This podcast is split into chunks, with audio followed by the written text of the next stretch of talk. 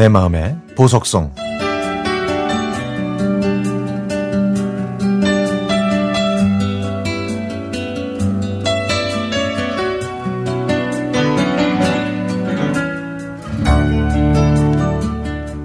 몇 년 전까지 저는 해외여행을 한 번도 해본 적이 없었습니다. 그런데 어느 날 친구가 좋은 상품이 있으니 같이 가자고 하더군요.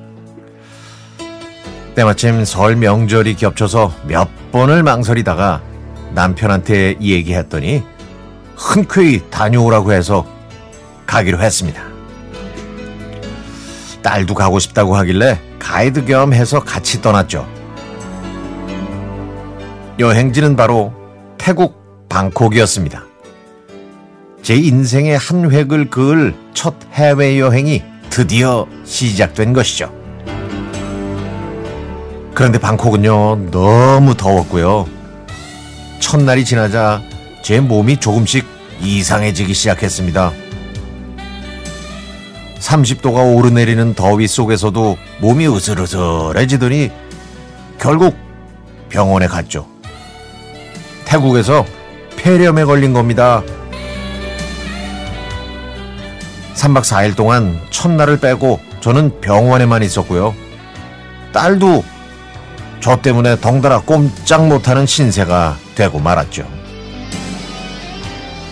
아, 이러다가 타국에서 죽는 거 아닌가 하는 두려움에 아니, 죽더라도 한국에 돌아가서 죽게 해달라고 기도를 했습니다.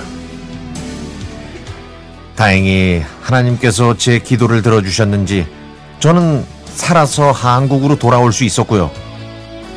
저는 앞으로는 절대 해외여행 안 하겠다고 결심했습니다.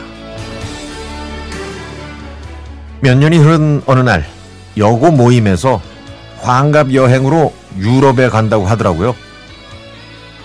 그러나 저는 안 간다고 딱 잘라 말했습니다. 하지만 미국에 있는 친구까지 같이 하는 거니까 한 명도 빠지면 안 된다고 하더라고요. 그러면서 비장의 무기로 저를 유혹하기 시작했습니다.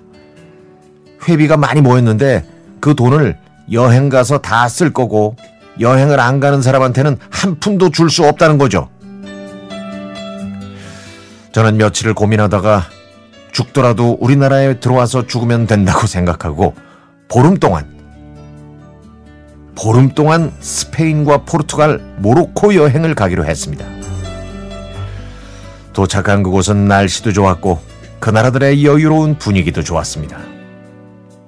포르투갈에서 버스를 타고 스페인으로 돌아오는 길에 비가 추적추적 내리고 있었는데 버스 안에서 나오는 음악을 듣다 보니 묘한 감정에 휩싸여 한참 동안 멍하니 취하고 말았죠.